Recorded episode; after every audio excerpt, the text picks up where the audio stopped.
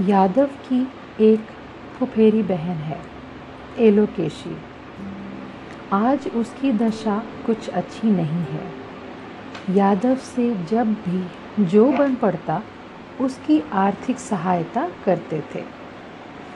इधर उसके जो भी पत्र आते थे, उसमें वह सदा ही अपने लड़के नरेंद्र को यहीं यादव के यहाँ रख कर पढ़ाने लिखाने की इच्छा ज़ाहिर करती थी। सो अचानक वह एक दिन अपने लड़के के साथ आधम की। उसके पति प्रियनाथ कहाँ काम करते हैं? किसी को मालूम नहीं था। और वे भी चार पाँच दिन के बाद आधम के। उस समय नरेंद्र की उम्र सोलह के लगभग थी। चौड़े किनारे की धोती घुमाकर बांधता था। दिन भर में आठ दस बार वह अपने बाल संभालता। बड़ी बड़ी जुल्फ़ें थी। शाम को रसोई घर के बाहर सभी इकट्ठे थे। एलोकेशी अपने सुपुत्र के असाधारण रूप और गुणों की तारीफ़ कर रही थी। बिंदु बीच में ही पूछ बैठी। तो नरेंद्र, किस क्लास में पढ़ते हो? नरेंद्र बोला, चौथे क्लास में। Royal reader grammar geography arithmetic decimal टेसिमल जाने क्या क्या हैं? तुम यह सब नहीं जानोगी मामी। एलोकेशी इतने में ही गर्व से फूल गई और बिंदु की ओर देखकर बोली अरे छोटी बहू, एकाध हो तो बतावे भी। किताबों का तो पहाड़ है ना। बेटा, कल बक्से से किताबें निकाल कर अपनी मामियों को ज़रा दिखा तो देना बेटा। सिर हिला दिया नरेंद्र ने। अच्छा दिखा दूँगा। बिंदु ने फिर पूछा, पास होने का नतीजा कब तक आएगा? नरेंद्र की जगह एलोकेशी ही बोल उठी। अब क्या बताऊँ भाभी? अब तक एक क्या चार चार क्लास पास कर लेता। लेकिन सत्यानाश हो उस कल मुहे मास्टर का, जो इसे जहर की आँखों से देखता है। उसी के कारण कुछ नहीं होता। वही तो दर्जा नहीं चढ़ने देता। एक ही क्लास में बरस के बरस डाले रहता है। बिंदु ने ताज्जुब से कहा, ऐसा कैसे होता है? एलोकेशी बोली, यही होता है, सरासर होता है। सभी मास्टर लोग घूस चाहते हैं। मैं तो ठहरी गरीब, भला कहाँ से घूस दो, तुम ही बताओ। बिंदु चुप रह गई। अन्नपूर्णा ने दुखी होकर कहा, ऐसा मत कहो किसी के लिए ऐसा नहीं कहना चाहिए। यह ठीक नहीं। हमारे यहाँ तो ऐसा नहीं है। मेरा लल्ला तो हर साल इनाम में अच्छी अच्छी किताबें पाता रहता है। घूस वूस तो कभी नहीं देनी पड़ती। तभी कहीं से आकर अमूल्य बिंदु की गोद में बैठ गया और धीरे से बिंदु के गले में हाथ डालकर कान में बोला छोटी माँ, कल इतवार है।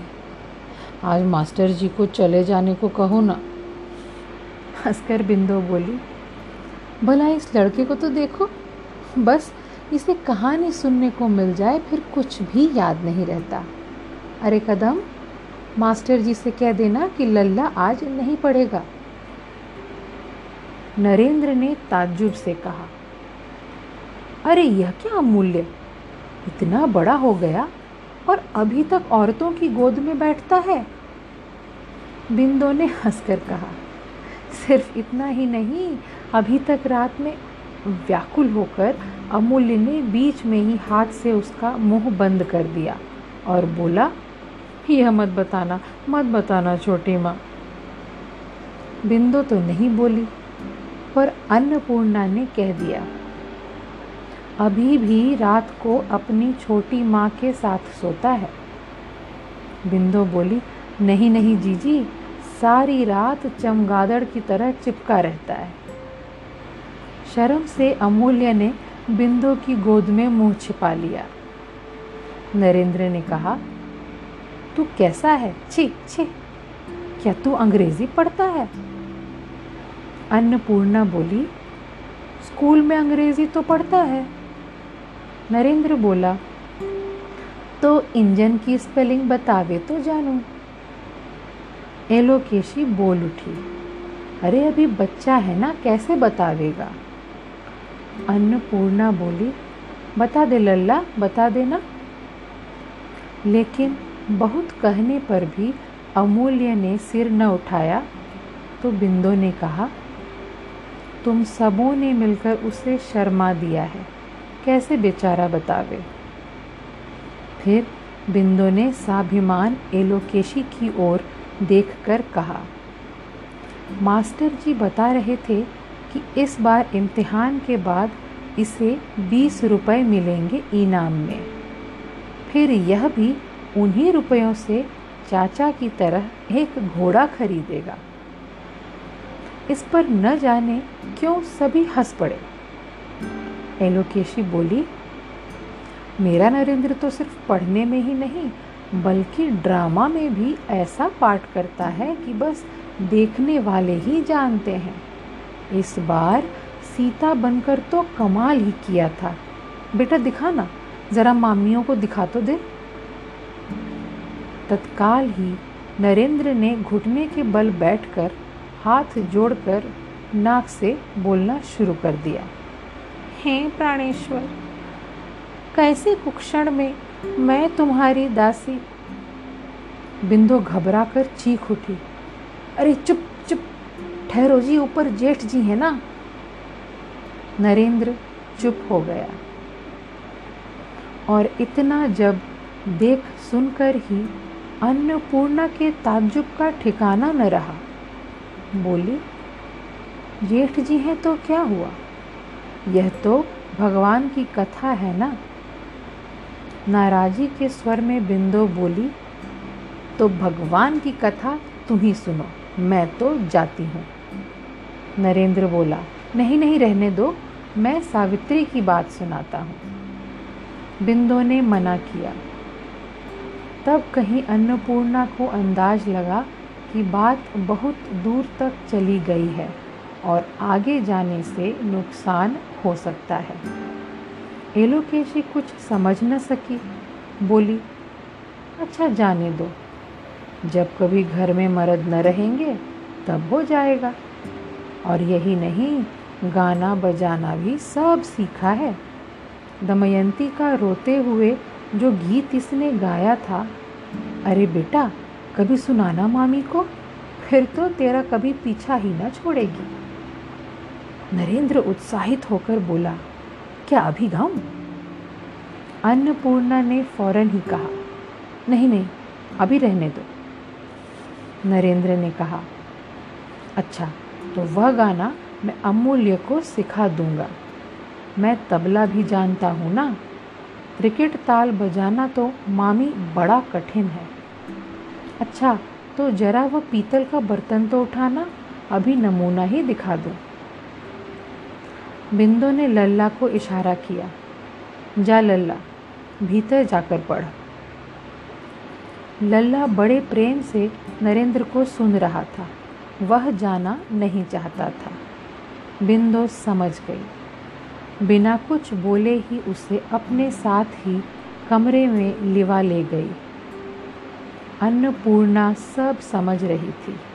वह जानती थी कि बिंदु शायद नरेंद्र का रहना भी पसंद न करे, क्योंकि लल्ला इसकी संगत में पड़कर बिगड़ जाएगा। उसने नरेंद्र से कहा, बेटा नरेंद्र, देखो, तुम अपनी छोटी मामी के सामने फिर कभी यह ड्रामा व्रामा मत दिखाना। वह नाराज़ हो जाती हैं, उन्हें यह सब अच्छा नहीं लगता। एलोकेशी ने कहा, ओहो इसी से उठकर चली गई हैं। अन्नपूर्णा बोली, और बेटा नरेंद्र, देख, तू खूब मन लगाकर पढ़ाई लिखाई करना, ताकि अपनी माँ का दुख दूर कर सके। और लल्ला से बहुत हेल मेल भी मत रखना, वह तुझसे बहुत छोटा है ना? एलोकेशी को यह बुरा लगा। कुड़कर बोली, ठीक है गरीब का लड़का है ना, गरीबों की तरह ही इसे रहना भी चाहिए।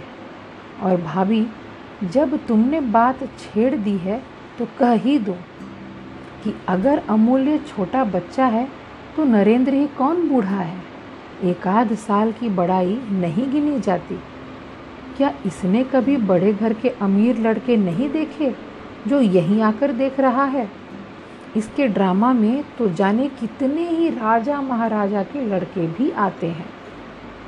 अन्नपूर्णा डर गई, बोली, नहीं बीबी जी सो मैं नहीं कहती। मैं तो कह रही थी कि और कैसे कहोगी भाभी? हम लोग इतने बेवकूफ़ तो नहीं कि इतनी भी बात ना समझ सके? और भैया ने कहा था, इसलिए नरेंद्र को पढ़ाने के लिए लाई हूँ। नहीं तो क्या हमारे दिन कट ही रहे थे? भगवान की कसम बीबी जी, मेरा गलत अर्थ मत लगाओ। और मैं तो कह रही थी कि ऐसा करे कि माँ का दुख कम हो। ऐसा ही सही। जा रे नरेंद्र, बाहर जाकर बैठ और बड़े लोगों से मत मिलना जुलना। यह कह एलोकेशी ने खुद नरेंद्र को उठाया और चल दी। आंधी की तरह अन्नपूर्णा भागकर बिंदु के कमरे में गई। फिर रोकर कहने लगी, क्यों री? क्या सभी नाते रिश्तेदारों को छोड़ देगी? बता तो आखिर वहाँ से क्यों उठ आई तू? रिश्तेदारी क्यों छोड़ू? तुम सबों को लेकर आराम से घर में रहना। मैं लल्ला को लेकर कहीं और चली जाऊँगी। यही चाहती हो ना? कहाँ चली जाओगी? जरा सुनूं तो। जाते समय बता दूँगी, चिंता मत करो। मैं सब जानती हूँ। तू तो वही करेगी जिसमें चार आदमियों में मुँह न दिखा सको। कहकर अन्नपूर्णा बाहर आ गई। इतने में माधव आ गया। उसे देखते ही तड़प उठे। नहीं, लाला जी, अब तुम लोग कहीं और जाकर रहो। नहीं तो बहू को भेज दो। अब मुझसे नहीं पटेगी, समझ लो।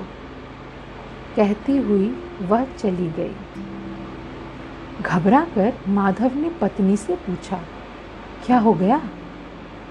मैं क्या जानूं? उन्हीं से पूछो। अब तो हमें जाने की ही तैयारी करनी है। माधव कुछ न बोला। टेबल पर से अखबार लेकर बाहर वाले कमरे में चला गया।